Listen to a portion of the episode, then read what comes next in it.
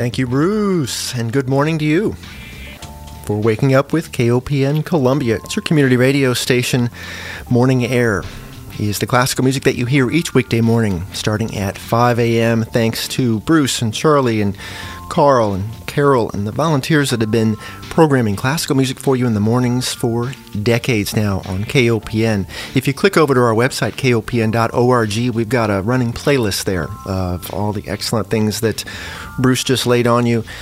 You can also sign up for our newsletter and make a pledge to support community radio in the new year. It's all on the website, kopn.org.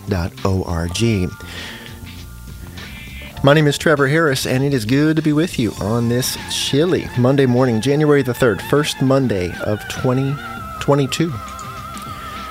Right now in Columbia, we're up to 11 degrees. It's one better than 10, which is what it was when I rolled in here about 20 minutes ago. Those are the conditions at Sanborn Field 79% humidity, uh, winds from the southeast, and up to 13 miles an hour. So that makes that 10 feel uh, even chillier, more around zero. We'll have your weather from Watcher of the Skies, Jeff Wheeler. The forecast coming up in a few minutes. Then it's Democracy Now! this morning at 8 on KOPN, Columbia.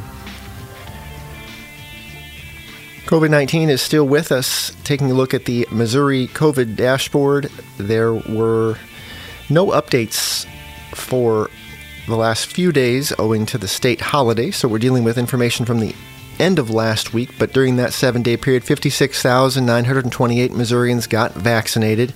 There were 21,889 new cases in the seven day period from ending on December the 30th. 29 confirmed deaths during the period, six probable deaths, and the positivity rate over that seven day period 19.5%. Uh, the New York Times interpreting the data also telling us that 62% of Missourians, adult Missourians, have had at least one dose. 53% are fully vaccinated. If you look at folks 12 and up, uh, New York Times reports 71% of Missourians have had at least one dose, and 61% of us are fully vaccinated. If you haven't taken the opportunity yet, please do so. Go out and get a vaccine, get a booster, get another booster if it's possible for you, and let's end this whole COVID menace for once and for all. The Columbia Missourian, uh, looking at Boone County's numbers, 891 active cases as of 515 on January 1st, 189 deaths total. New cases 183, and the positivity rate for the period, uh, and this is a few days old, December 17th through the 23rd, is 31.4%. There have been almost 29,000 cases in Boone County. You can see all of the COVID data online at health.mo.gov for the state dashboard, nytimes.com for the tracking coronavirus in Missouri, and columbiamissourian.com for the local numbers.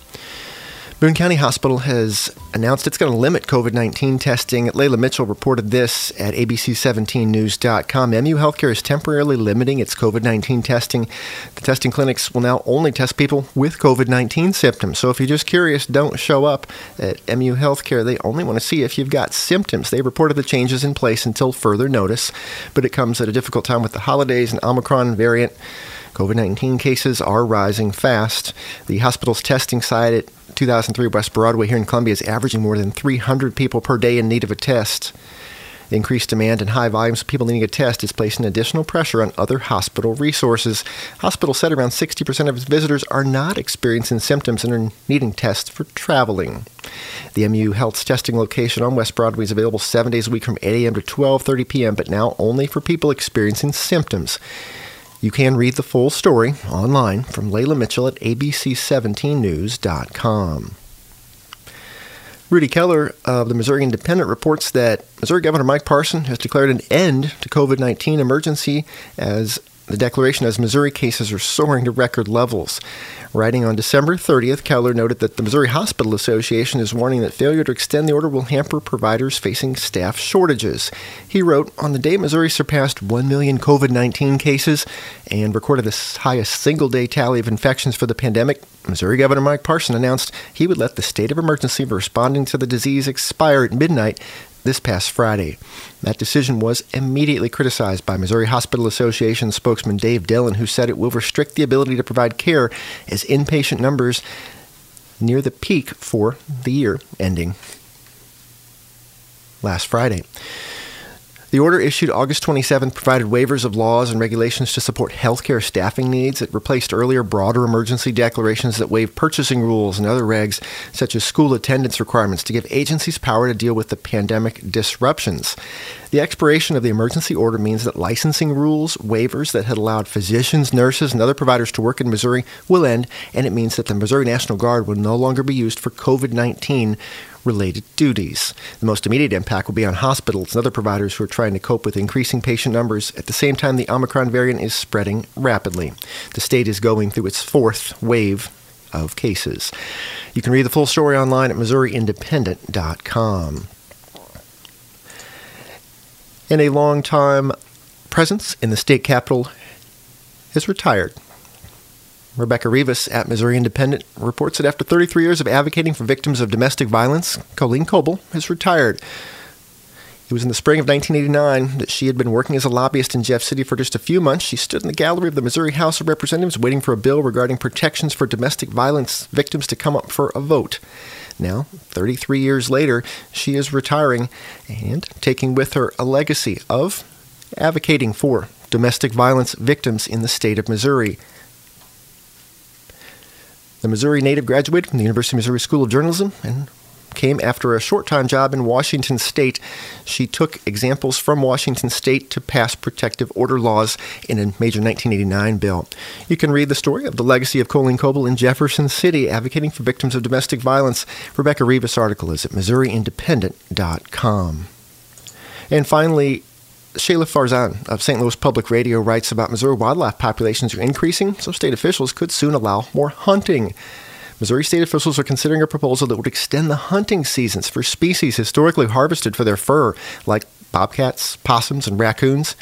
Interest in fur trapping has taken a nosedive in recent decades, allowing some populations to flourish and opening the door to additional hunting. State wildlife biologists say the fur harvest peaked in Missouri around 1940 when hunters collected nearly 835,000 animal pelts. During the 2019 2020 season, Missouri hunters sold or registered about 41,000 fur pelts. The public comment period for the extended hunting season for bobcat, coyote, raccoon, possum, striped skunk, mink, muskrat, and river otter.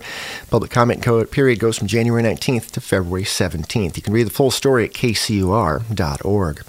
It's time for weather with Watcher the Skies Jeff Wheeler. Democracy Now! It's coming up in a couple minutes. Good morning from Watcher of the Skies Weather Station in West Central Columbia. Here's your morning wake up call weather for the week ahead. Today, sunny with a high near 35 degrees. Tonight, clear with a low of 23. Tuesday, sunny with a high near 46. Tuesday night, partly cloudy with a low around 20 degrees. Wednesday, sunny during the day with a high near 27 degrees. Wednesday night, a 40% chance of snow starts after 1 a.m., mostly cloudy with a low around 10. And for Thursday, that 40% chance of snow continues before 1 p.m., partly sunny and cold with a high near 16 degrees. Friday, mostly sunny with a high near 25. That's your morning wake up call weather for the week ahead. I'm Watcher of the Skies, Jeff Wheeler.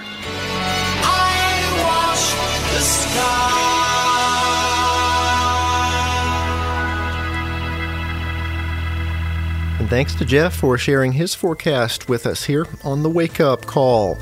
Weekday mornings at 7:50. Samira will be in tomorrow morning. Do it again you can hear Sarah on Wednesdays. Mazzino does double duty with Wake Up Call on Thursdays and Fridays.